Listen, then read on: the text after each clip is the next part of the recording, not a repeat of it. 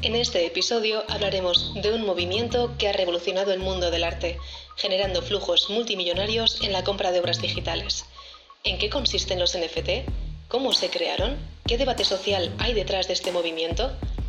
Quédate con nosotros, porque destriparemos este cambio de paradigma y hablaremos del Exceomo, Copito de Nieve, Banksy o los Medici.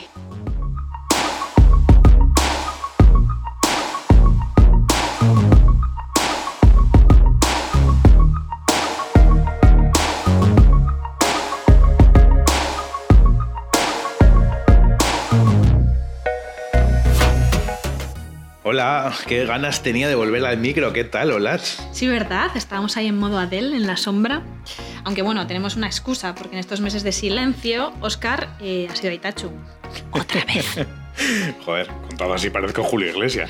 Bueno, sí, Olach, la verdad que ha sido un subidón estos últimos meses, te voy a contar. Y bueno, otro día si quieres hablamos del mundo madrugada que nos dan estos babies, pero bueno, la verdad es que me apetece bastante más eh, como podrás imaginar, hablar de otros temas. Así que vamos al lío, con tu permiso, porque hoy traemos un temón que está en el candelero o en el candelabro, como diría alguna Miss. vale, vale, ya lo pillo. Bueno, pues queridas oyentes, eh, amigas, ya sabéis que nos mola mucho indagar en estos temas que tienen mucha chicha y en los que no te puedes informar leyendo un hilo de tweets o de alguna modernez similar. Requieren, ¿no?, bajar ahí al barro. Eso es. Y como no queremos que te pille la vida sin un criterio definido sobre un tema tan importante, amigas, pues que es que para eso estamos aquí en las 11 en punto, para darte criterio, para darte opinión, para, para explicártelo todo. Es que somos un servicio público, Oscar. Igual, igual, somos como correos, debería... Igualitos. deberían, deberían nacionalizarnos. bueno, hoy hablaremos de los NFTs, las siglas de Non-Fungible Tokens. En castellano sería algo así como activos digitables no fungibles. Vale, Hola, espera un poco. ¿Qué coño es eso de fungible? Porque a mí me suena a hongo. bueno, a ver, eh, lo de la pizza fungi es otra movida, Oscar. Eh, esto de fungible, en realidad lo que quiere decir es que es único y no se puede sustituir por otra de igual valor. Vaya, como cualquier obra de arte que te imagines. O sea, solo hay una maja desnuda original, ¿no? O sea, es única y no se puede sustituir por ninguna otra reproducción, porque no tienen el mismo valor. ¿Se entiende un poco? Vale, sí, creo que sí. O sea que, por ejemplo, algo no fungible podría ser, yo qué sé, un billete de 20 euros, ¿no? O sea, yo lo puedo cambiar por algo del mismo valor porque no es único. O, bueno, cualquier otro producto industrial que se haya hecho en masa. Algo así sería, ¿no? Eso es, lo tenemos. Bueno, pues los NFTs son como obras digitales únicas e insustituibles que no se pueden adquirir a un precio. Y diréis, eh, ¿qué lío es esto? ¿Y para qué quiere alguien una obra que no es material? ¿En qué cuelgo yo una obra digital de la que soy propietario? Aquí está el tema, amigas. Aquí a ver, Es, que, es que ya empezamos mal, si empezamos pensando en paredes. Es que eso de que en qué pared cuelgo yo mi NFT me ha parecido un poco una fantasía muy romántica, El caso es que eh, no lo hemos dicho aún, pero el tema de tratar esto del NFT en un episodio del, post, del podcast, el podcast, es porque precisamente están revolucionando el mundo del arte y que nos gusta más a nosotras y a nosotros que meternos en una buena trifulca mercantil, ¿no? Es que es un tema realmente delicado, porque el mundo del arte, que tanto nos gusta a Oscar y a mí, está bastante dividido en este tema. Hay dos bandos claros en esto. Y además, aviso eh, que esto es como cuando te vienen tus sobrinos hablándote de movidas alfa y piensas, eh, ya me he quedado atrás. Otra vez. Otra vez. Y este es capítulo, eso, este capítulo es muy importante para que no te pase ese fear of missing out. O sea, sé que se te haya pasado la movida, ¿no? Me he quedado fuera. Tienes que estar en un bando con todo esto de los NFTs. No te puedes quedar ahí como, ay, es que no entiendo mi política. No, no, no. El debate está en la calle y no te puedo pillar sin criterio, ¿no? O sea, es como cuando las madres te vienen y te, pone, eh, te dice, ponte la ropa interior conjuntada por si tienes que ir al hospital. Pues lo mismo, ¿no? Prevención. Hostia, tendremos algún día esas taras de madre. Qué miedo, ¿no? Seguro. bueno, el caso es que vas a oír hablar mucho sobre los NFTs y por agentes y gentes que no te esperabas, así que yo qué sé, aprovecha también este viaje en coche y ya pues te pones un poco al día, ¿no? Y como no, pues para abrir esta caja de Pandora os vamos a traer un invitado con muchísimo caché, como no podría ser de otra forma, para que se moje también y le pongamos un poco en compromiso. Y nos cuente, pues dentro de ese mundo del arte, de su sector, pues qué, qué perspectivas existen. Bueno, a ver, y si pasas del arte y tal, pues muy mal, porque te estás perdiendo un mundo increíble. Y, amiga, pues nunca viene mal, un poco de cultura. Pero bueno, tampoco te vayas. Está ahí, ¿eh? El arte. Eso es, está ahí. No la puedes evitar. Pero bueno, no juzgamos, no te vayas, te invitamos a un museo. Eh, pero los NFTs trascienden incluso al mundo del arte. O sea, te prometemos que vas a aprender un montón y que te va a explotar un poquito o un muchito el cerebro con todo este comportamiento humano que está pasando. ¿Qué estás haciendo algo de spoiler de los haters que vamos a ser o qué? Ay, no, no, que va, que va. Yo ya en este punto de mi vida digo, mira, chica, ni hater ni nada. Es que yo, mm, con, con entender lo que está pasando ya, con un cantito. Por cierto, Lach, eh, aprovecho. ¿Puedo saludar? ¿What? es que mira, es que quiero dedicar este capítulo a nuestra mayor fan de 11 en punto y que cada vez que me ve me pide más y más podcasts de esos, como dice ella, y que está súper enganchada y es una moderna de libro. Cristina, la macho de Lach, te prometo que cuando nos den el onda subes con nosotros. La madre que te parió.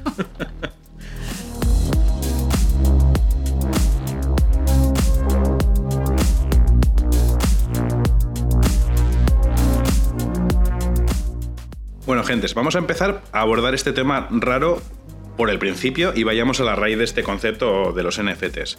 Olach, piensa en un, un museo cualquiera, el Thyssen, por decir alguno, y yo qué sé, cualquier obra de Hopper eh, que veas es original y única y de alguna forma eso es lo que le da el valor, ¿no?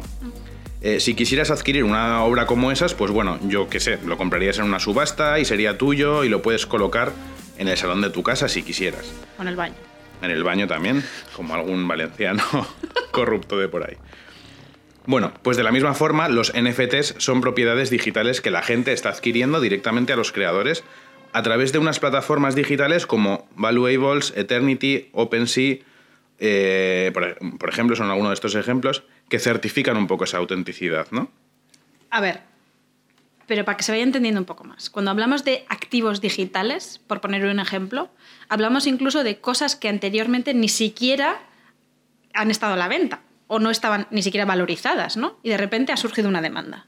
Por ejemplo, el fundador de Twitter, Jack Dorsey, vendió su primer tweet del año 2006 por la friolera de 2,9 millones de dólares, amigas.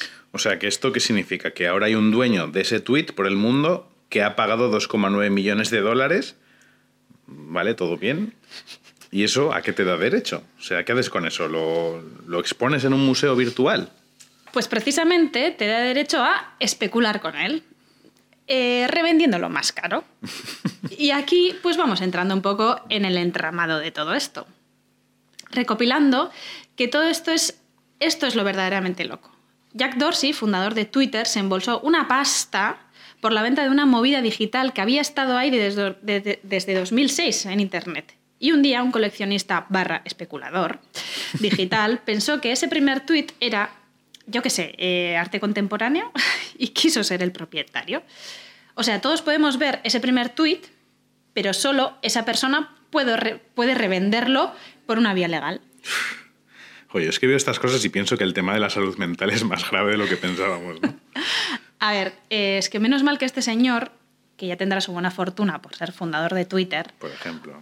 o bueno, por no pagar los impuestos que deben en los países donde operan, pero ¿y eso? Por ejemplo, eh, de la misma eh, tuvo el pequeño detalle de hacer una transferencia de toda esa pasta que ganó con su tweet para los afectados del COVID en África. Que bueno, estas cosas también hay que mencionarlas.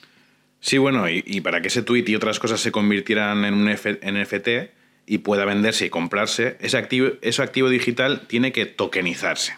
Y este es otro de esos palabras de los que vamos a hablar en el podcast, ¿no? Esto quiere decir que se debe certificar esa característica de obras digitales únicas y que tienen un propietario, un valor de partida, etc. Y todo esto se hace a través de la tecnología del blockchain, que tanto sonará. Esta tecnología del blockchain lo que permite es que se recojan todas las transacciones que ha vivido esa obra digital desde su creación hasta que llega a nuestras manos, evitando que puedan ser falsificadas o hackeadas. Imagínate, Olach, que estuviésemos un archivo, un, yo qué sé, un archivo digital que nos pudiese decir por cuántas manos ha pasado el co- y el coste de cada operación de, yo qué sé, un cuadro del Greco, imagínate. Buah, sería una fantasía. Hostia, imagínate, ¿no? O de un litro de gasolina. Sí que sería... De hecho, mira, precisamente, eh, igual saldría en ese blockchain, la, la, change, la blockchain, Blockchain. eh, la cantidad de obras eh, del Greco que confiscaron los nazis. Eso sí, por hacer euretes, ¿eh? que los nazis eran lo peor de lo peor, pero tenían un ojo confiscador que bueno. Bueno, y no lo hemos contado, pero cuando se compra uno de esos NFTs, que luego daremos ejemplos bizarrísimos del último año, como la venta de memes o de dibujos en Paint, se generan certificados digitales de propiedad y autenticidad. Y esto es un poco lo que te llevas tú de alguna manera, ¿no? Como propietario o propietaria. Porque ese tweet lo puede ver cualquier persona porque es una movida digital que está ahí en Internet. Pero yo qué sé, si has comprado a su autor, es tu movida digital y la puedes revender como a ti te dé la gana. Solo tienes que encontrar a alguien que quiera comprarlo para venderlo más caro aún. Tremendo. Precioso todo, vamos. Pero bueno, Oscar, eh, igual hay algún oyente que nos está escuchando y está pensando, eh, pero luego esos NFTs que compras, ¿dónde se guardan? ¿Qué hago? ¿Lo imprimo y me lo quedo en mi casa? ¿O cómo es? Pues no, los, los NFTs se guardan en los servidores, eh, esos certificados se guardan en los servidores de las plataformas donde te has comprado en SFT, ¿no? Y son esas plataformas quienes le reconocen como, te reconocen como el nuevo comprador, bueno, pues se recoge el valor de la adquisición y si está a la venta o no. Es decir, si sigue la ruleta esta que comentabas de la reventa o eres la, la Thyssen de, de ese NFT y te has encariñado y a lo mejor, yo qué sé, lo quieres para ti forever and ever, que también puede ser. O sea, eh, olvídense de esa idea contemplativa de comprar arte como objeto expositivo o contemplativo. Los NFT se compran y se disfrutan digitalmente, amigas. Es que a veces nos ponemos un poquito pesaditas con la parte física todo el rato. Qué manía con hablar de lo tangible. Sí, ¿no? La vida, la vida tangible. No, no, es que de no... Eh, bueno, sí, por no hablar de la mayoría de esas compras de NFT se hacen a través de, de, criptomonedas, claro. O sea, la gente al final compra tokens digitales especulativos con monedas cuyo valor también es especulativo. Así que se nos está quedando una vida pues preciosa, tangible, pero preciosa. Sí, sí, otro día hablamos más en detalle del mundo cripto, que es otro mundo. Pero bueno, la verdad es que decir palabra especulación y te crece un Bitcoin al lado de un cripto, bro. Pero bueno. A mí me surgen dudas eh, dos. La primera, ¿esto de los NFTs ha nacido en el 2021? No, no, que va. O sea, este concepto de los NFTs en realidad se dice que se creó en 2017 con un proyecto que se llamaba CryptoPunks de Larva Labs. Aquí los, los namings mejor que nosotros andan.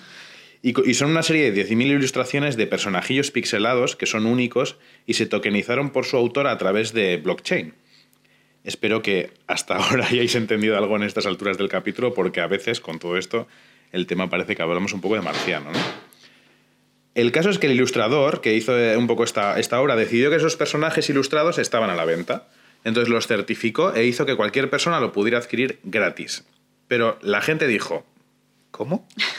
algo gratis, pues me lo pillo. Eh, algo haré con ello, ¿no? Si es, si es gratis. Fitur, paraguas de Fitur.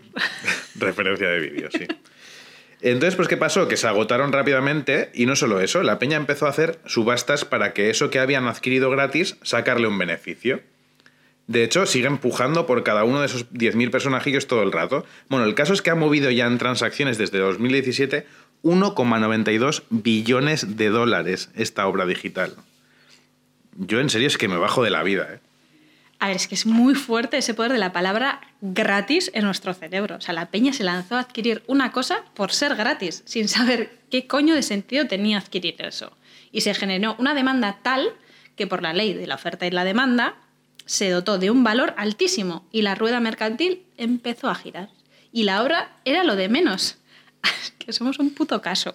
Pues sí. Mira, en el blog de Dota, ahora que hablabas de lo de Fitur, eh, ya hemos hablado de ese poder del gratis, eh, eh, las estrategias o ese yo no soy tonto, ¿no? Si alguno se anima, ya sabe, ahí tiene un contenido complementario. Estaba pensando que este ejemplo de los CryptoPunks al final creó como 10.000 NFTs y que en el fondo eso no es muy diferente a lo que hacían los artistas contemporáneos físicos, por llamarlos de alguna forma, con los grabados o con las reproducciones limitadas, ¿no? O sea, no te compras un matiz original, sino te compras una pieza más pequeña, numerada y firmada. Es como que hay bastantes analogías. Hombre, sí, puede ser. Oye, mm, también antes decías que, en 2021 fue un poco el boom esos de los NFTs. Y para mí sí que hay un momento súper icónico que también abrió la puerta a este movimiento de los NFTs. Eh, esto es totalmente cosecha mía, ¿eh? pero el día que vi como en Christie's Banksy eh, destruía una obra nada más ser subastada, mi cabeza literalmente explotó en pedazos. Seguro que os acordáis de ese momento, ¿no? Cuando la gente chillaba y como, uy, ¿qué está pasando? bueno, pues estaba todo calculadísimo. Y la verdad es que ese tío es un, para mí es un ser superior, empecemos por ahí. Pero ahí me di cuenta de que Bansky eh, ya imaginó que una obra de arte, una obra de arte valiosa no necesariamente tenía que ser física o real. Entonces destruyéndola hizo que valiese más aún. Es que ya es decir, ¿no? esa forma de pensamiento. Sí, bueno, luego el destino quiso que se quedase a medio destruir, ¿no? Pero es como que aquel momento lo que hizo es que hubiese un propietario de una pieza de arte que no existiría nunca más. Es el momento en que dieron al martillo, la puja final empezó ahí a destruirse la obra, que es que qué, momentazo, ¿no? Fantasía. Hay un concepto muy interesante con todo esto de los NFTs que es la escasez digital verificable. Y esto quiere decir algo así como probar fehacientemente que se trata de piezas únicas e irrepetibles, que esto hace que suba el valor. Es algo así como lo de Copito de Nieve, ¿no? El gorila albino este del Museo de Barcelona que certificaban, o sea, tú te ibas ahí al museo y te decían, yo doy fe que Copito de Nieve es el único gorila albino que existe en el mundo. Y coño, eso es que subía el valor de la entrada del, Museo de Barcelona automáticamente. Yo creo que, bueno, por seguir un poco, me he ido con, Copito. Eh, descanse en paz, Copito.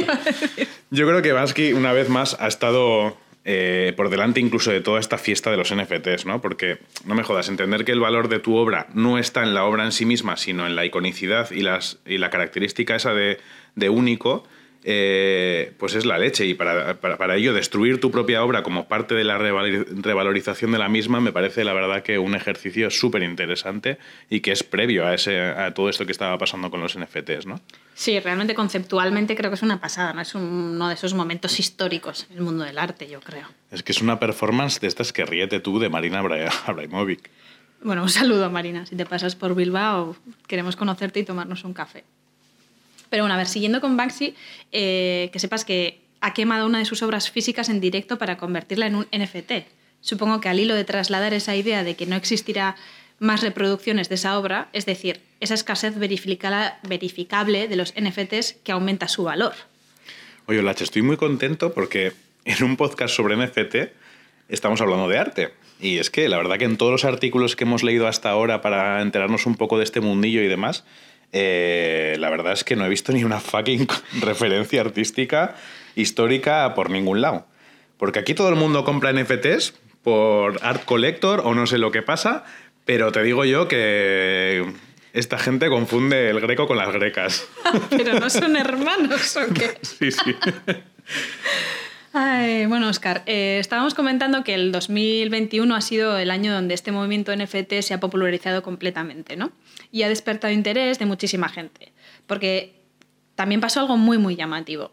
En la popular casa de subastas Christie's, de la que estábamos hablando, se puso a subasta Every Days The First 5000 Days, del artista Bible, por 69 millones de dólares, convirtiéndose en la obra más cara de un artista vivo. Wow superando incluso a artistas como Jeff Koons. Hombre, no sé a mí, no sé a tío Lache, pero siempre me da un poco de rollo esto, estas clasificaciones caspositas porque, no sé, parece que de alguna forma eso convierte a People en el mejor artista vivo hoy en día, ¿no? Cuando a lo mejor simplemente, pues yo qué sé, se ha visto su obra como una oportunidad mejor para especular o yo qué sé, lo veo un poco casi como los fondos buitre de esos mm, que había en el mundo del de ladrillo, pero, pero en el arte. Sí, sí, a ver, completamente. Pero bueno, algo hay ahí, ¿no? O sea, no sé. Se venden memes digitales al mismo precio que una obra física de Kunz o Magritte. A mí con esta historia de Bible me da, la me da la impresión de que cuando este tipo de obras se introducen por la maquinaria y las rutas tradicionales del business artístico, ¿no? Eh, como Christie's, es como que todo esto se legitima. Es como que, oh, los NFTs tienen ese valor, Christie's da fe, no es una movida de frikis. Y por eso mi segunda duda o reflexión es cómo llamarlo. A ver, ¿todo esto es el futuro del arte?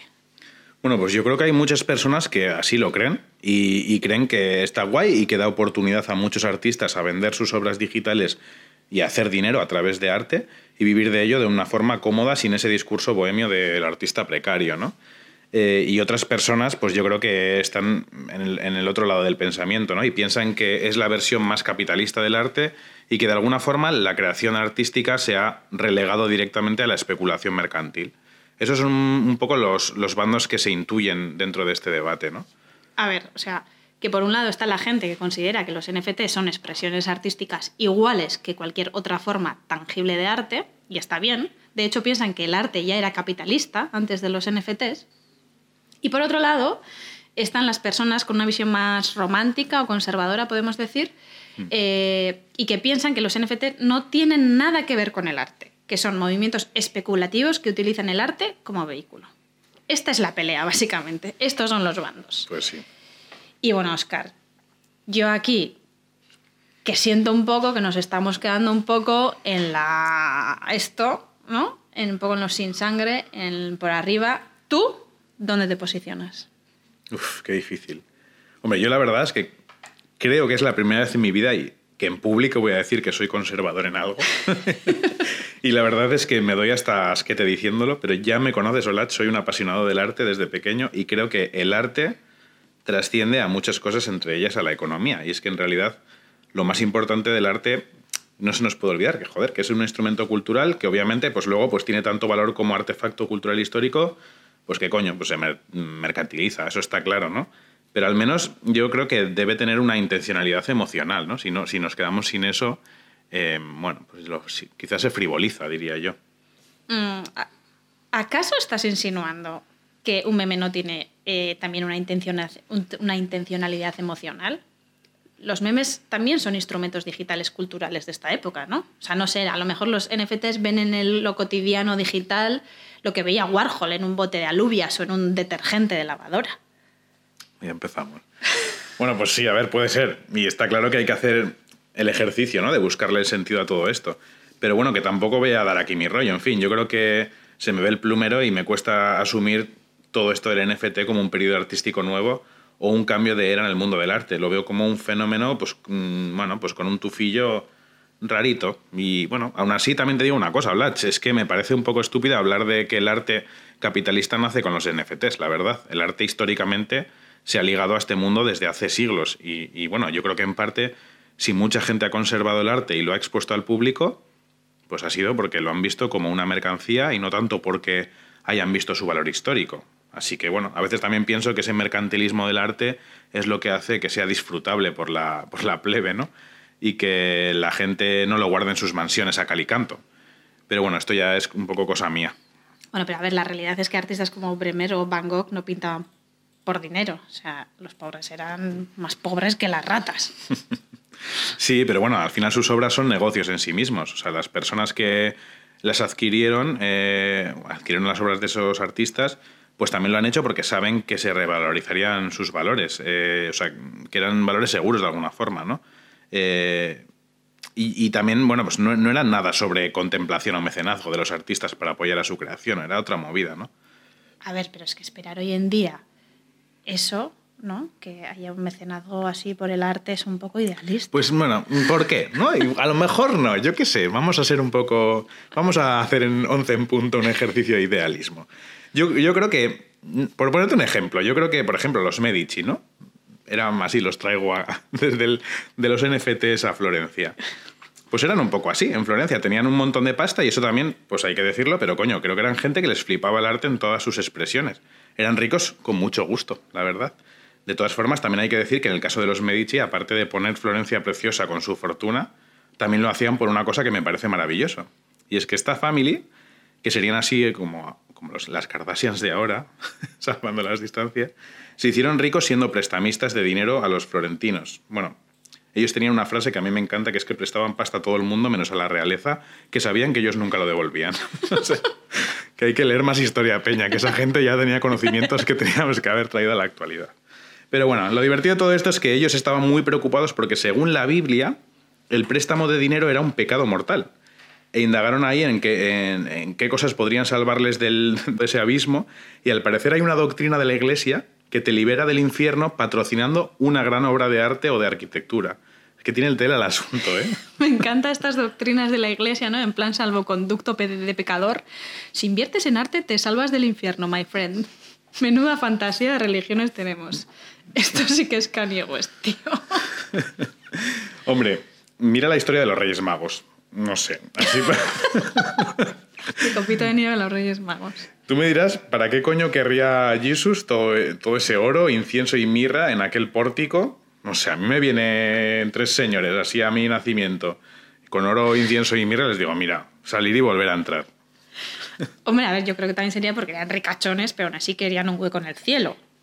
Ah, mira, pues sí, supongo. Bueno, yo también.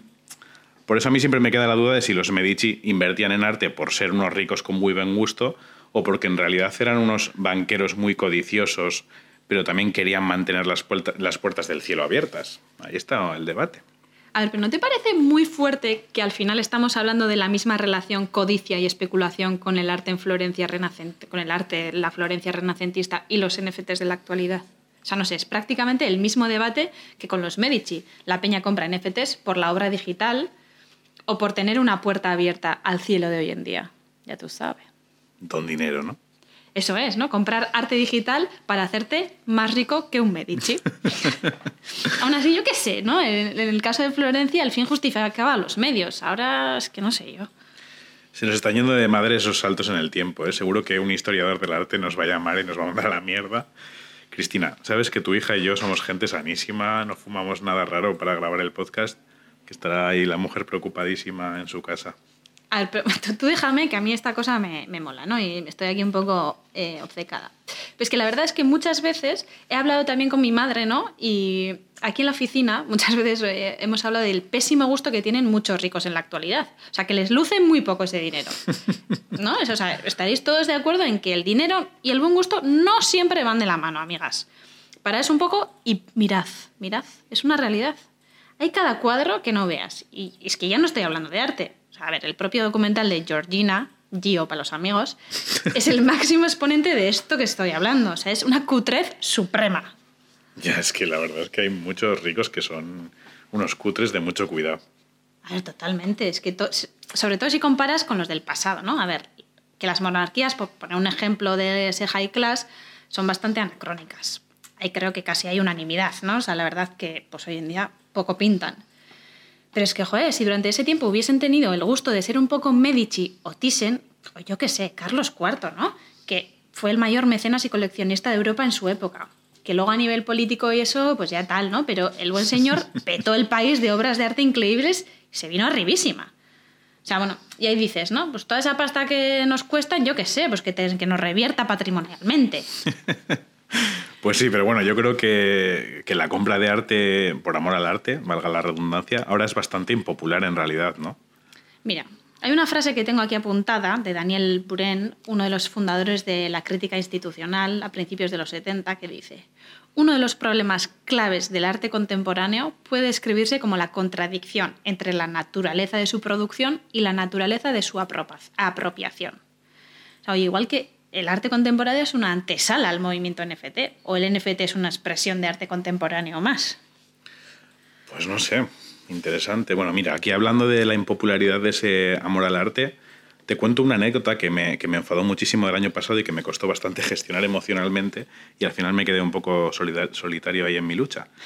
Resulta que en el Museo Público de mi pueblo eh, se planteó comprar una obra increíble de Darío de Regoyos que representaba el pórtico de Durango, ¿no? Que dices, joder, pues tiene todo el sentido del mundo, se plantea la oportunidad de adquirir con unos fondos dedicados a cultura, es patrimonio artístico que tenemos que tener y conservar, es un artista reconocido, una representación local.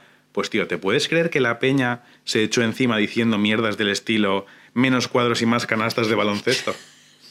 es que, yo qué sé, es que ese, ese es el nivel de sensibilidad de la peña con el, con el entorno al, al mundo del arte, cero attachment.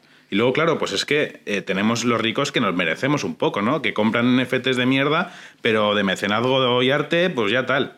¿Estás insinuando que los compradores de NFTs no tienen sensibilidad artística, acaso? A ver, a ver, a ver, vamos a ver. No sé, a lo mejor se nos presentan ahora los de la Asociación de Amigas del Patrimonio Artístico NFT.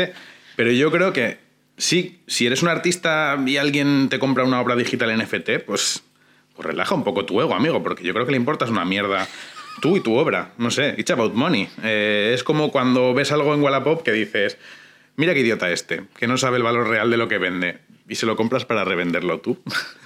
bueno, o sea, es que hay Oscar, aparte de sus historias personales, tiene una faceta Wallapop dealer muy fascinante. es que realmente yo no sé cómo coño encuentras movidas de valor ahí. O sea, a mí solo me sale ropa de desigual del 2010. es que no sé qué hago mal, de verdad. Que va, que va. Aquí te digo yo que hay mucho objeto de valor oculto en una casa obrera Spanish. En serio, ¿eh? La España profunda es apasionante. Otro día, si quieres, hablamos de esto. Siguiendo con el, hilo, ¿no? Estamos hablando de, que la compra de arte ha sido algo muy ligado o le han dado prioridad por razones obvias las clases altas, ¿no? Las high class. Pero entonces, ¿por qué la compra de NFTs no es impopular también, ¿no? Como el resto de compra de arte, de alguna forma. Pues ahí has dado con una clave, creo yo, y yo creo que es porque especular es muy mainstream. es como muy quote, ¿no? Eh, y claro, eh, para especular con cierto tipo de arte o tienes que tener mucho dinero o ser muy experto. Pero con los NFTs eso se ha hecho accesible de alguna forma. Y claro, así se llega a movidas sin sentido, a mi parecer, como llegar a dotar de un valor de 174.000 eurazos eh, a un NFT de un vídeo de un mate icónico de LeBron James. Lo que se piensa eh, es que es una inversión, una buena inversión. Ya está. Es el mismo rollo que con las criptos, ¿no? Que si te quedas fuera eres un loser. Pero a ver, por ejemplo, ¿no? O sea, si yo compro ese vídeo del mate de Lebron, ¿eso me da mi derecho de explotación? O sea, es decir, ¿puedo pedir pasta o restringir quién lo usa y para qué? Tú estás hablando un poco de una especie de cesión de derechos de autor, ¿no? Sí, ¿no? Algo así. Pues no. Eh, Muy bien. No, has comprado ese NFT, te has gastado 174.000 euros, pero no, te o sea, no puedes restringir el acceso a ese contenido Em, el autor de ese vídeo solo certifica que es una copia única de ese vídeo y tú lo que adquieres es un certificado de que eres propietario de esa copia única, pero no te añade derechos de explotación de la misma. O sea, eso tal vez eh, justificaría esos precios, quizás, ¿no? Si dices, joder, pues tengo un, mate de LeBron James y cada vez que una televisión lo, lo publica, pues me embolso un dinerito, a lo mejor eres capaz de recuperar la inversión, ¿no? Un poco como la Thyssen y sus obras, que cada vez que cobra la entrada al museo recupera un poquito sus herencias. Eh, pero no, en este caso no. Yo creo que este vídeo se va a poner a lo largo de la historia X veces en una televisión. Eh, y no vas a cobrar. Y no vas a cobrar un durito. Es que aquí es yo donde me quedo un poco loca, ¿no? Porque, a ver, ese vídeo tendrá un certificado único, pero se puede, se puede reproducir en cualquier lugar. O sea, me puedo hacer yo un tweet ahora con ese vídeo sin ser yo la dueña. Pues sí, claro, como se ha hecho históricamente. Con la diferencia de que ese NFT te da un certificado emitido originariamente por el autor que dice que eres la dueña y puedes revenderlo. Bueno, en fin, pues, pues suyos son los datos y suyas son las conclusiones, ¿no? Que diría aquel. Pero bueno, Lach, me has dado cuerda aquí, pero no me has contado tú aún en qué lado del debate estás. A ver, no, pues es que en este caso la verdad es que soy, estoy muy cómoda como espectadora, porque ya sabes a mí que me encanta un poco mm, estar en todas las perspectivas, jugar un poco a la abogada del diablo todo el rato, pero bastante alineada con lo que comentas, la verdad. Sé que el arte tiene una relación estrechísima con la antropología y por eso me mola ver qué está pasando en este mundo para entender qué nos pasa como especie. Uy, uy, uy, menos melones abres. El arte como respuesta antropológica. Joder, con razón. Perdemos oyentes día a día por intensos. Oye, eh, ¿y llegaste a alguna conclusión antropológica con el exeomo de Borja o algo y la señora Cecilia ahí con sus témperas, ¿no qué? Hombre, pues claro, ahí se vio claramente que somos una sociedad meme y que el ser humano genera humor hasta de la angustia de una pobre señora. señora. Pero bueno, también un poco que a la gente le gusta aprovechar el hype para hacerse el entendido del todo. Ya me sabes, el cuñado que se dieron unos discursos sobre ética en la restauración policromática en la barra del bar, que bueno, o sea, de chiste. Ya te digo, luego, luego esa peña Restorer se ha sacado la carrera de virología y vulcanología, al parecer. No sé si en la UNED. Pues sí. Pero bueno, volviendo al tema, que nos vamos siempre, Oscar. Eh, con todo esto de los NFTs me pasa una cosa que no sé si tiene que ver con un bando u otro, pero se trata de mi descontento con los humanos en general. Así. Ah, o sea, yo... Directamente. Sí, o sea, es que me voy a tatuar un what the fuck en la frente. Pero es que, a ver, veo que al final una cosa como los NFTs, que podría suponer un avance interesantísimo para trabajar la trazabilidad del arte y evitar falsificaciones o los robos, o yo qué sé, las criptomonedas, ¿no? que pueden ser unas herramientas súper útiles para operar al margen de los mercados de valores tradicionales y podrían generar realmente intercambios de valor más sociales y demás, pues al final viene el sistema como una pisonadora gigantesca otra vez y la gente lo utiliza para lo de siempre. Y es que al final es como, vale, lo era lo de esperar, ¿no? O sea, es como... oh. De hecho, una cosa de la que no hemos hablado en torno a a los NFTs y es importante, ¿no? Eh, Y es el tema de la sostenibilidad, que muchos pensamos, pues, ¿qué tendrá que ver el tocino con la velocidad? Pues sí, pues resulta que la compra de esos NFTs se hacen en base a Ethereum, una de esas famosas criptodivisas. ¿Y qué pasa con esta moneda? Pues que para generar esas monedas hay que poner muchos sistemas informáticos a trabajar. A ver, para que se entienda el símil. Eh, si en el mundo real, bueno, que no sé si realmente funciona así todavía, pero bueno, me da igual. Depende, eh, el oro que está guardado ahí en el Banco de España generan participaciones de ese oro en forma de billetes. Pues con el mundo de las criptomonedas es un poco lo mismo, ¿no? Que para encontrar ese oro hay que minar, se llama así. Y es poner a esos ordenadores a encontrar una serie de algoritmos que, se, que es los que generan los Ethereum. O cualquier criptodivisa, ¿no? Eso es. Pues gracias por la explicación, Olach. La verdad que es bastante gráfico entenderlo así. Bueno, el caso es que esta minería de datos en realidad genera una huella de carbono abismal. O sea, son miles y miles de ordenadores trabajando y consumiendo electricidad para refrigerarse, trabajar, etc. Mira, hay un estudio de Cambridge Center for Alternative Finance reveló que la actividad energética de Bitcoin representa el 0,37% de la producción total de energía y 0,43% del consumo en el mundo.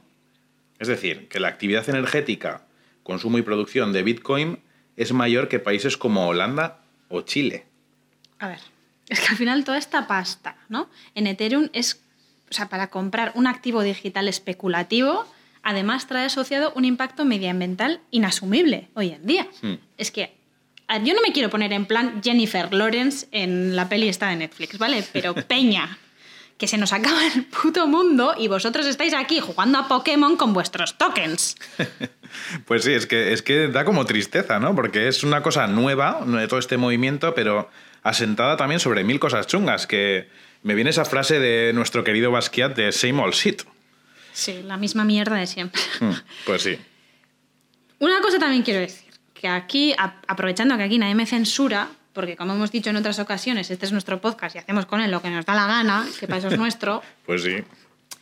se ha colocado a Spain, ¿no? El San Benito de la picaresca. Hombre, bien ganado está también, ¿eh? También es verdad, bien ganado está, yo no voy a decir lo contrario. Pero también te digo que aquí todo el puto mundo está jugando a ser lazarillo, ¿eh? Que este juego de hacer la trampa whenever, whatever y que no me pillen no es algo ibérico. Y que es que yo tengo que decirlo, pero es que luego te vienen aquí las dignas estas, Americans o los que tal, y tienen más muertos en el garaje que yo que sé.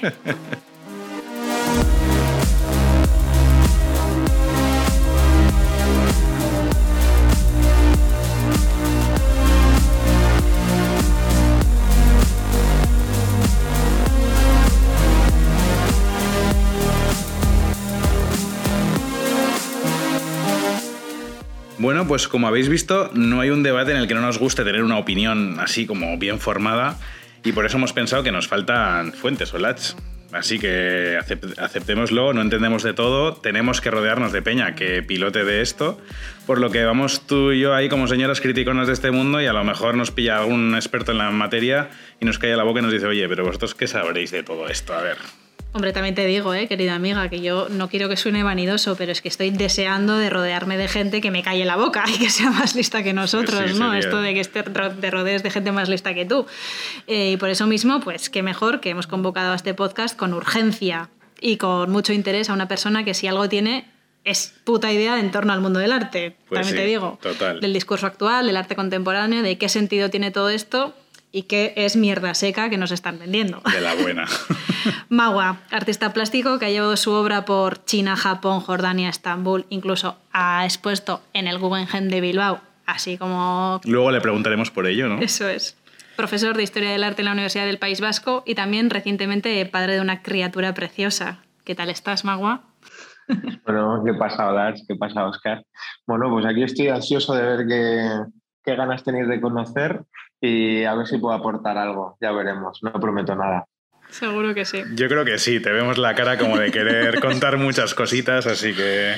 Bueno, antes que nada, Magua, cuando, cuando te dijimos, oye, que vamos a indagar los NFTs y vamos a sacar este temón a la palestra, nos dijiste, oye, oye, oye, relax, cuidado, que a ver, es un tema delicado. Yo aquí mi pregunta es esa, ¿no? Magua, ¿quién nos puede agredir?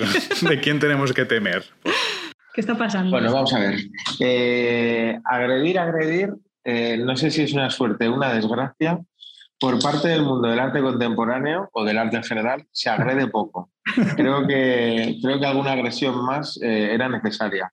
Así que en ese sentido, estar tranquis, porque, porque igual una agresión directa no. Lo que sí parece, y esto es una realidad, que hoy en día parece que para estar en, eh, para parecer moderno, parecer actualizado, hay que hablar de NFTs, porque si no te estás quedando viejo, ¿no? Entonces hay un poco de mezcla, ¿no? De oportunismo, confesión, confusión, un poco mediatización también, ¿no? Porque eh, en la tele, por ejemplo, no se habla de arte, ¿no? Y cuando se habla de arte, se habla súper mal, ¿no? Como mira la tontería de arco que vale 50.000 euros, ahora hablan de los NFTs, ¿no? Eh, aquí lanzo una pregunta. Si los que sabemos de arte sabemos que en la tele hablan así de mal, hablan igual de mal del resto de temas que nosotros no conocemos mucho, pero bueno, ahí la suelto y los que hagan las noticias que ellos eh, se las busquen. Entonces, agrediros no, pero bueno, el tema del NFT pues está ahora mismo, está en auge y en boca. Entonces, como lo que está de moda no mola, eh, no sé, eh, está guay también plantearse en mitad, del, en mitad del debate y del momento NFT, pues no sé cómo se hacen los pigmentos al óleo, ¿no? Es un debate que parece que se ha perdido y que es súper interesante. Sí. Yo creo que luego nos vas a oír hablar profundamente sobre arte, porque de hecho hemos aprovechado el debate este sobre NFT para hablar de arte y nos parecía yo como bastante innovador. En plan, tener referencias artísticas y recordar a la gente que, bueno, pues que existe vida más allá del arte digital y este movimiento de moda, ¿no? Pero dentro del mundillo del arte, eh, dentro del sector, ¿cuál es el, cuál es el debate eh, y cuál es la posición más popular, si es que hay una más popular? Bueno, como todo, eh, hay bipartidismo o está bipolarizada la situación, ¿no? O sea, por supuesto que el NFT no es una disciplina artística per se, ¿no? O sea, es un formato. Entonces, eh, si el auge es por el formato, pues eh, o estar metido dentro del mundillo hay cierto escepticismo, ¿no? Como, eh, entonces, lo que sí, evidentemente, es, es un formato no tanto diseñado por el arte, sino traído por el mercado del arte. Porque sabemos que el arte y el mercado del arte son cosas autónomas, pero están llegando a un punto de ser bastante inseparables desde hace algunos siglos hasta aquí. ¿no?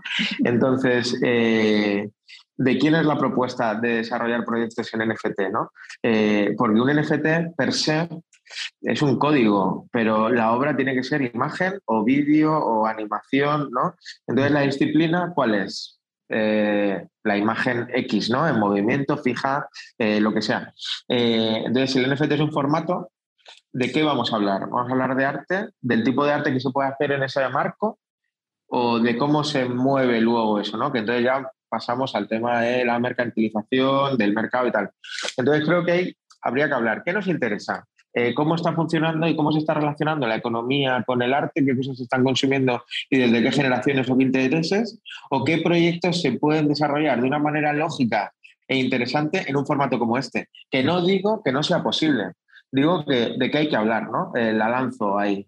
Eh, para mí, eh, todavía creo que, está, que esto no ha venido del arte, ha sido una cosa que ha venido de otro mundo, que en el otro mundo me parece lógica, ¿no?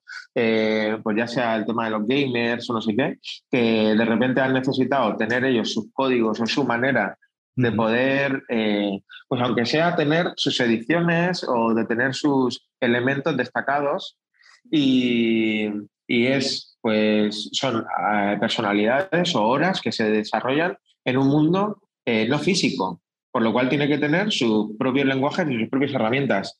Pues llámame loca, pero una armadura que solo la tienes tú y te dan un NFT. Eso es, igual que, que, consigas esa notoriedad también en el mundo digital, ¿no? Sí, entonces ahí surge de manera orgánica. Cuando eso lo trasladas a otros sectores, pues ahí empieza a ver, para mí, ¿eh? empieza a ver como un, como un cortocircuito, ¿no? Uno salta las alarmas. Es verdad, por ejemplo, eh, con el tema de los videojuegos, ¿no? Cuando salió el Kinect del Xbox frente a todo lo que lanzaba Sony, PlayStation o Nintendo, lo que sea, Kinect dejó abiertos los códigos. ¿Por qué? Porque sabía que cuando lo pillasen toda la cantidad de frikis que hay por el mundo, pillasen los códigos, iban a empezar a desarrollar un montón de cosas que, o sea, ese laboratorio eh, no hay empresa que lo pague, ¿no? Eh, entonces, bueno, cuando empiezan a surgir estas cosas y se empieza a investigar, innovar, a plantear cosas, pues yo creo que eso es súper rico. Eso lo hace el arte y lo hace cualquiera. Eh, pero en el NFT, como el mercado del arte está tan presente, hay mucho peso.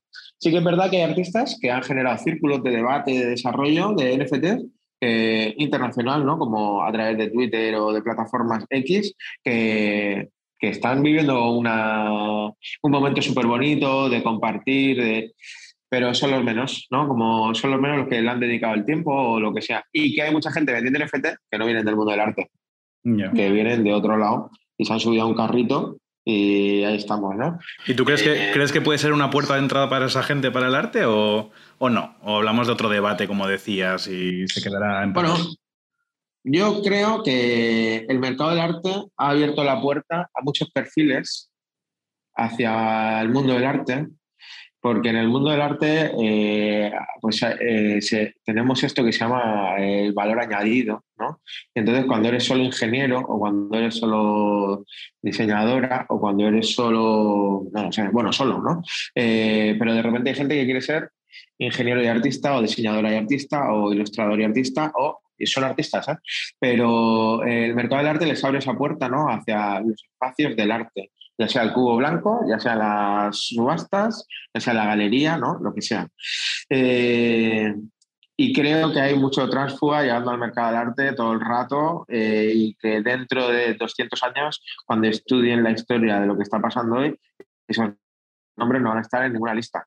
Igual que hoy solo conocemos del siglo XV eh, pues los nombres que ha interesado que conozcamos, ¿no? Porque no pintaban solo Leonardo y Miguel Ángel, ¿sabes? Ahí estaba pintando mucha gente.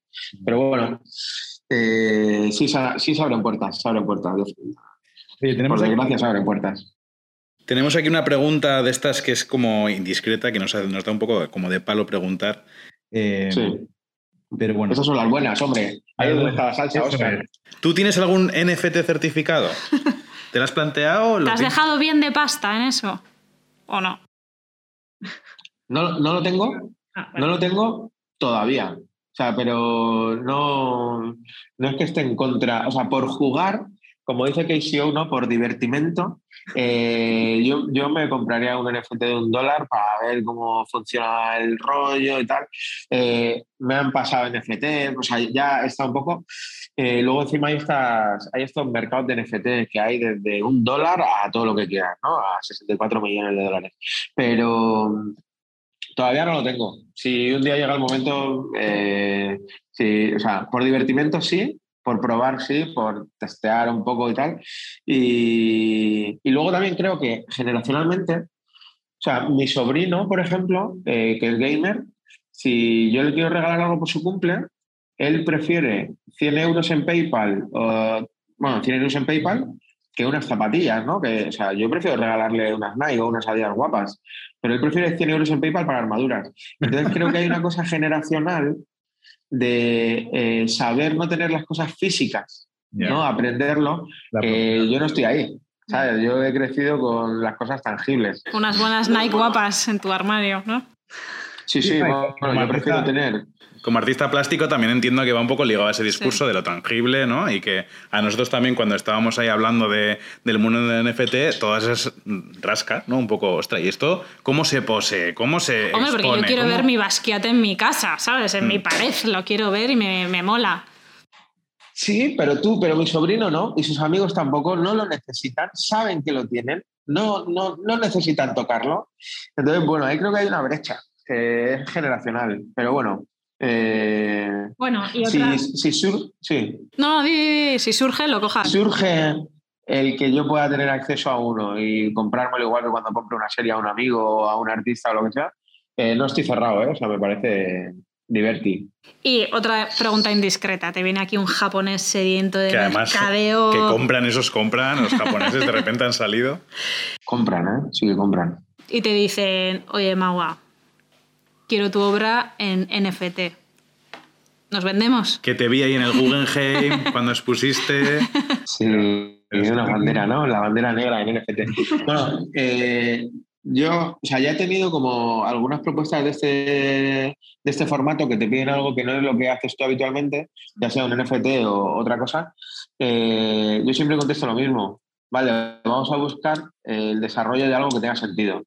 Y a partir de ahí, si a mí lo que me interesa es currar. O sea, lo que me interesa es llevar a cabo mis propuestas y luego ya le damos el formato que necesite, ¿no? Expositivo, una publicación, una conferencia y un NFT.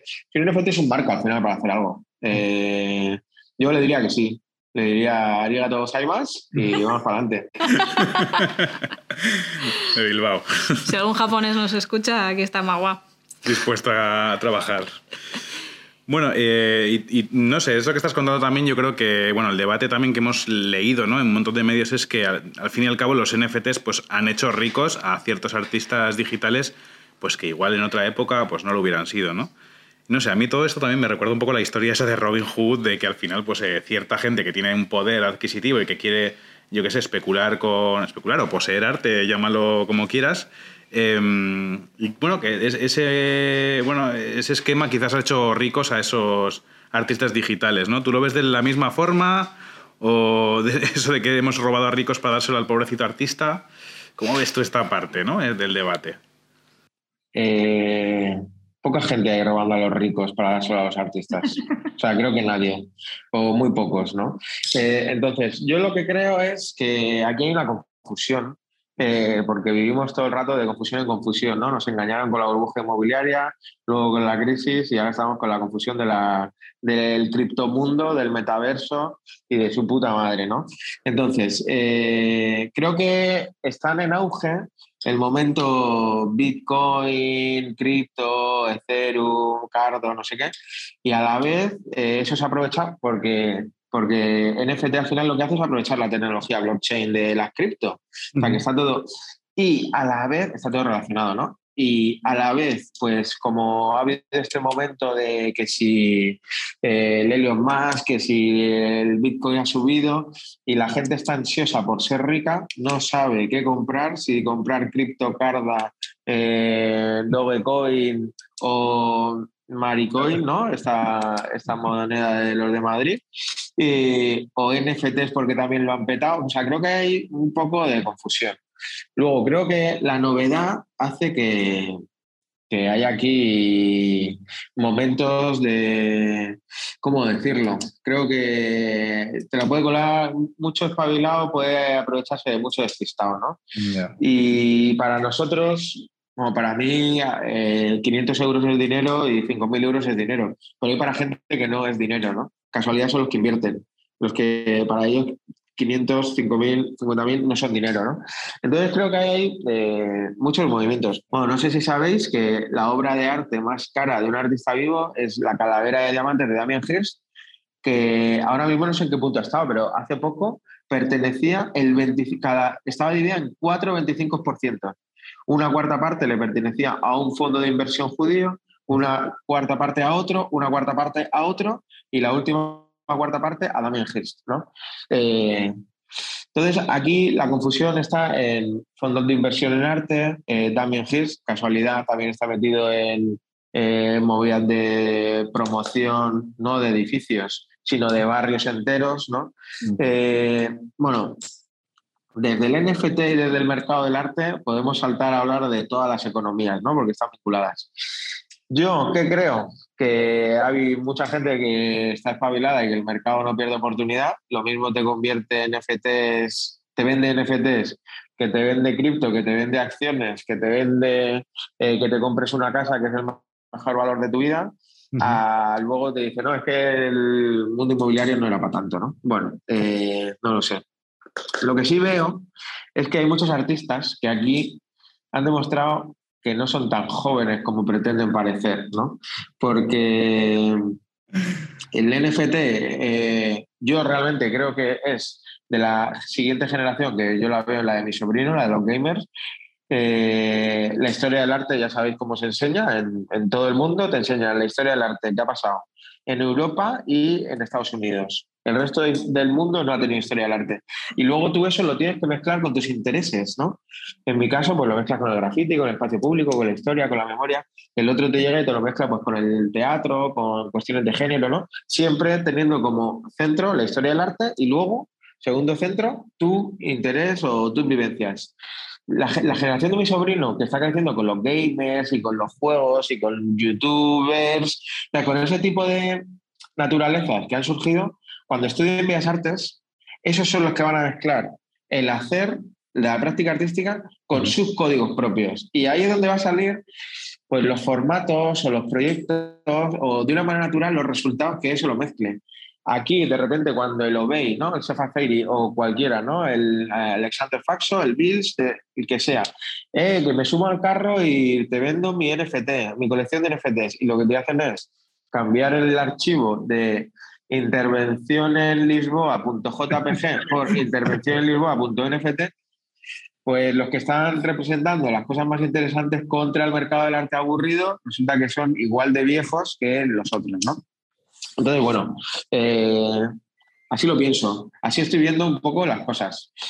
Mm, hay que darle un poco de tiempo también. Escuchándote también hablar, ¿no? Cuando has dicho antes que, bueno, que estarías dispuesto a, recibir a un japonés y también me, ha parecido como muy sorprendente, ¿no? Tu visión de, bueno, le aceptaría ese recorrido siempre y cuando lo, trabajáramos para ese formato, ¿no? Para los hmm. NFTs. O sea, haría una obra adaptada a ese lenguaje y aquí veo también que estás comentando un poco como el camino que se está haciendo por parte de muchos artistas es eh, casi imponer tu obra física o tu intervención física, llevarla de una manera como mercantilizada ese sector, ¿no? Más digital, que, que, bueno, a veces parece un poco como ese parche raro, ¿no? Como ahora que hacen estos vendiendo su arte de otra forma que ya lo habían vendido antes y de otra forma. también es como intentar, lo que siempre pasa con la digitalización, es como intentar duplicar el mundo físico en lo digital. Y es mm. otro código, otro canal, otra forma, otro y son otras personas las que habitan ahí, o sea que también...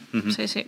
Y aquí hay una cosa súper interesante, que son situaciones o episodios que se han ido repitiendo, ¿no? Eh, la performance, ¿cómo se documenta la performance? Con el vídeo, ¿no? vale, ok. Eh, luego ha habido quien ha intentado hacer documentación de una obra que no tenía que ver con la performance, ¿no? Como un mural, por ejemplo. Error. O sea, no está entendiendo cuál es la función que está cumpliendo esto. Y lo más interesante de todo, esta idea de la seriación, de, la, de vender las cosas en serie, viene del grabado. Que no sé, o sea, es de las disciplinas más antiguas que hay en la puta historia y de repente a los NFT se les ha ocurrido hacer edición de 100. Esto es la hostia, tío. Bueno. Ya, que vamos de modernas, pero... Ya, meter ahí en el cripto una serie. Total.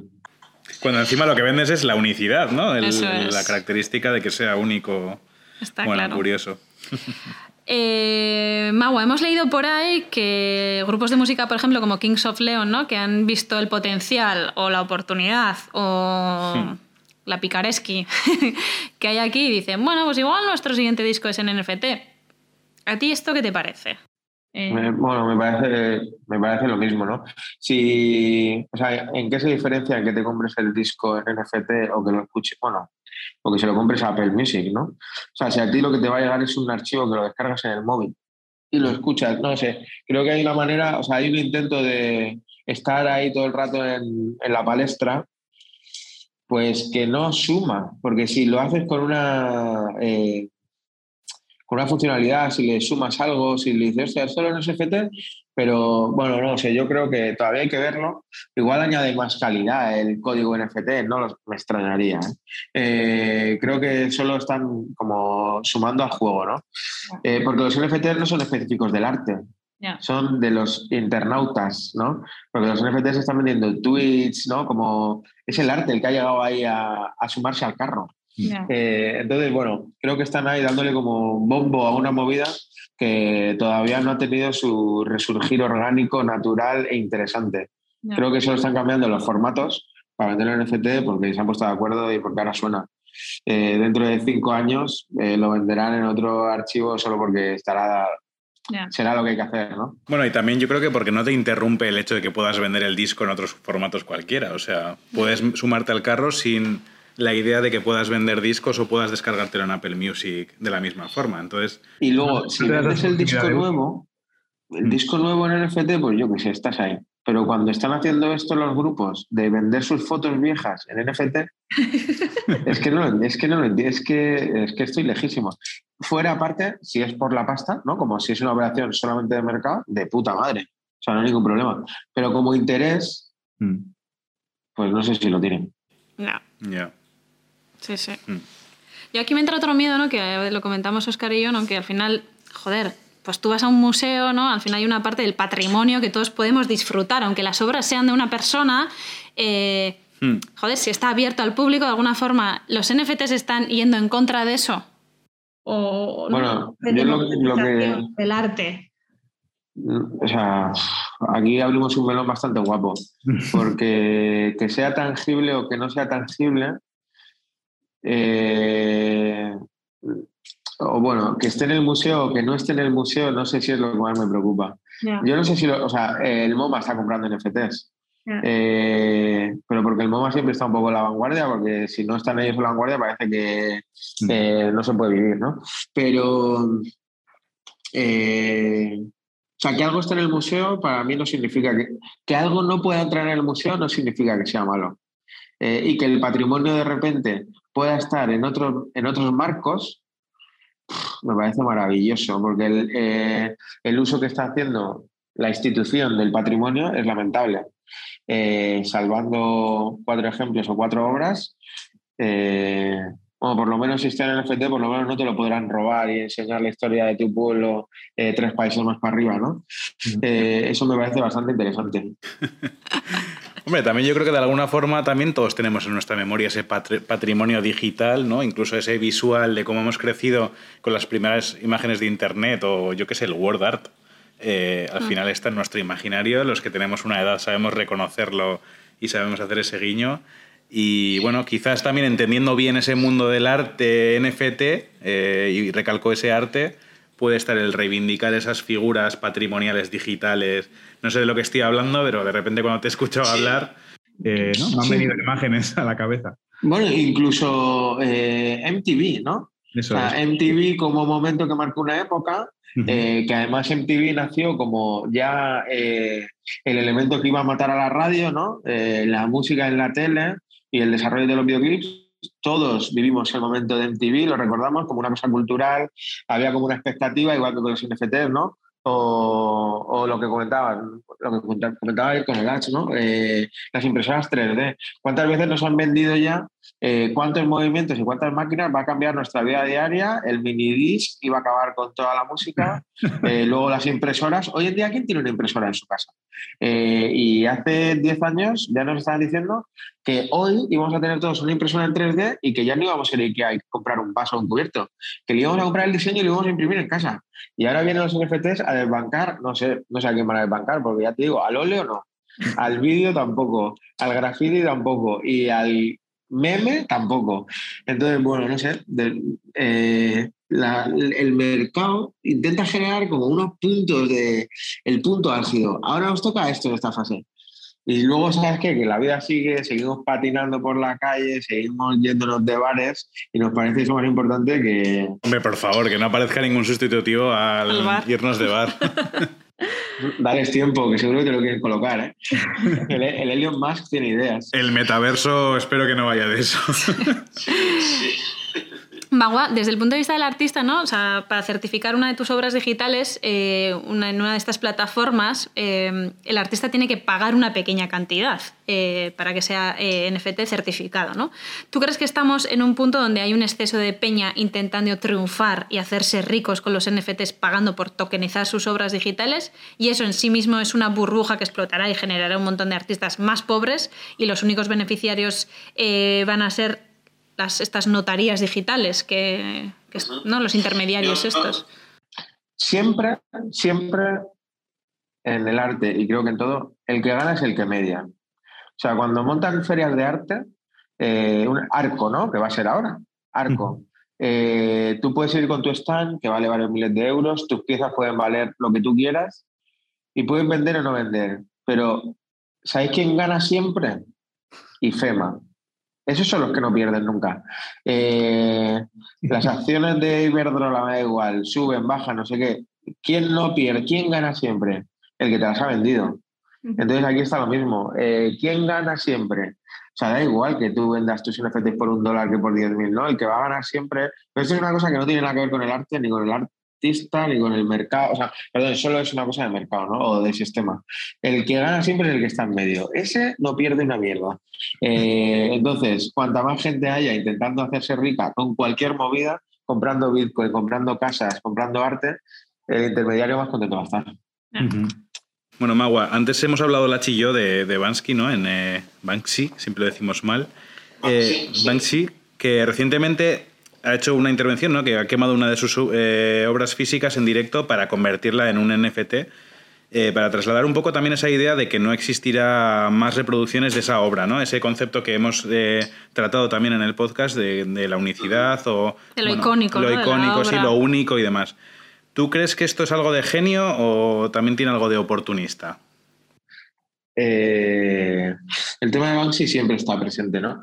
Eh, bueno, yo creo que Banksy es un alborotador o algo así, ¿no? Eh, está siempre ahí. A veces, la verdad que yo le reconozco que, bueno, que Banksy y que su equipo, por supuesto, porque Banksy en sí será una persona, pero es un equipo, es evidente. Eh, creo que a veces saben eh, meter el dedo en la llaga muy certeros. Creo que a veces son, tienen muy buena puntería. Y otras veces, pues simplemente están ahí, ¿no? Aquí creo que están ahí. Creo que no han descubierto la pólvora. Creo que sin más están jugando, siempre le dan vueltas al juego del mercado y ahí es donde se presentan. Bueno, el juego del mercado y el de los medios, ¿no? es como su, es como su marco. Pero bueno, la verdad que esta obra no, no, va, no va a ser de las que eh, yo cuente si un diablo de Banksy en clase, de las que cuente, la verdad. Vamos a dejarlo ahí. bueno, y por último, así en chascarrillo.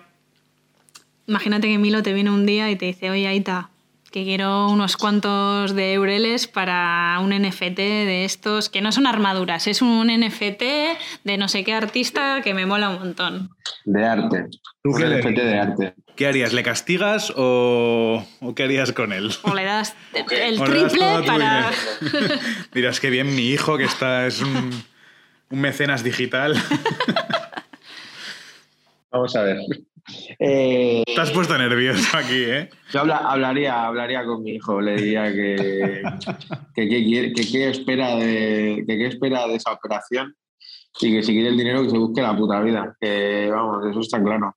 Eh, para comprar NFTs, que se lo pida a su madre si quiere.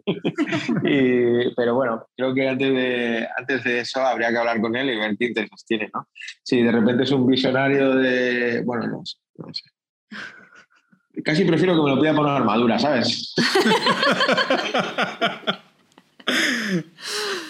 Pues nada, pues hasta aquí esto, ha sido muy guay. Sí, la verdad que... Esta entrevista y muchas gracias, Magua, por, por todos tus chascarrillos, comentarios y esta visión que tan interesante y tan necesaria ¿no? de la propia gente que vive el mundo desde el arte eh, para traer un poco de luz. Sí, yo también agradecimiento especial también a hacer hincapié ¿no? y a sacar el arte como Sí. vehículo importante, eh, más allá de esta temática que estamos abordando, ¿no? como que creo que es algo que, Sí. al que hay que acercarse. Y si a alguno de nuestros oyentes no le gusta el arte, pero con esto ha descubierto un mundo a descubrir y a explorar, pues ya más que satisfechas con la, esto. Y la obra Yo de creo que es imposible que no te guste el arte. Creo que exactamente igual que los libros o yo qué sé, o los paisajes, ¿no? Como que cada uno tiene que encontrar cuáles son los que le gustan. Pero como arte en genérico hay eh, tan variado y tan contradictorio en sí mismo, ¿no? Sea, si no te gusta blanco, lo tienes gris. Si no te gusta gris, lo tienes verde. Si no te gusta verde, lo tienes negro. Eh, creo que lo que hace falta es acercarse y disfrutar con el que a ti te gusta, no con el que te imponen. Y, y ese es un trabajo arduo y difícil. Pero una vez que lo encuentras, eh, las satisfacciones que te genera no se pueden comparar ni con las drogas, ni con los viajes, ni con... Bueno, son otras, son otras satisfacciones. Entonces, eso yo lo recomiendo a muerte. La verdad que creo que esas sensaciones poca gente las va a poder encontrar con un NFT. Es mejor acercarse a, a otras disciplinas, creo yo. Pero eh, estoy dispuesto a que la gente me sorprenda con las emociones tan importantes que ha podido tener adquiriendo un NFT que luego son cuatro colores, ¿no? Animo, animo que luego me lo cuenten. El mejor cierre posible hasta Magua no se podía ir así, tibio no te podías ir. Así que nada, Pues muchas nada. gracias, Magua. Gracias. Seguimos. Es que ricas como agua. Bueno, eh, es que ricasco, Dot. Eh, un placer y cuando queráis, ya sabéis, estamos. Nos vemos en los bares.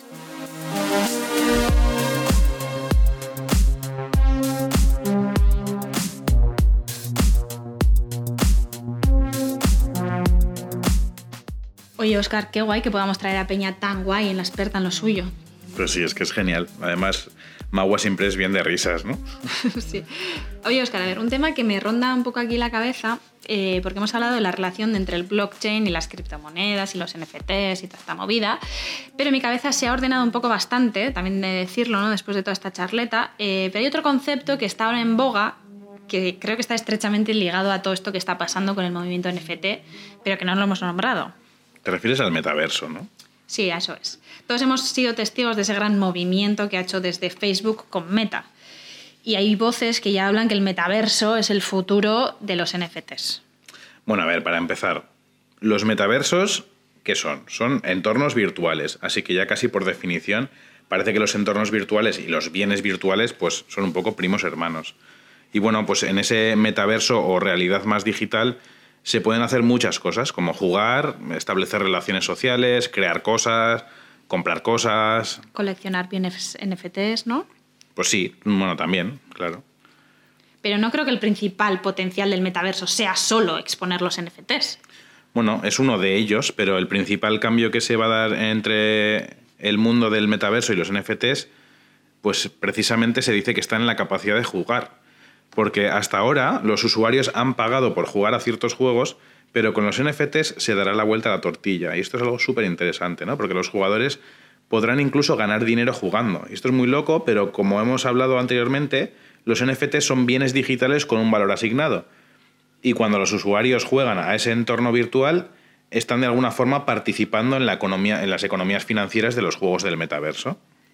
A ver, es que esta parte es un poco compleja, ¿vale? Pero bueno, vamos con un ejemplo que, de esto que se, se llama los IGO, IGO, los Initial Game Offering. ¿Qué hace esta plataforma online? Pues es una plataforma de venta de juegos como si fuesen NFTs. Entonces, si tú diseñas tu juego para el metaverso y vendes este recurso online a través de esta plataforma, los usuarios que paguen para tener esa licencia de usuario, uh -huh. o para, yo que sé, comprarse armas, espadas o cositas que te ayuden en el juego, pues te revierten, ¿no? Como autor. Uh -huh.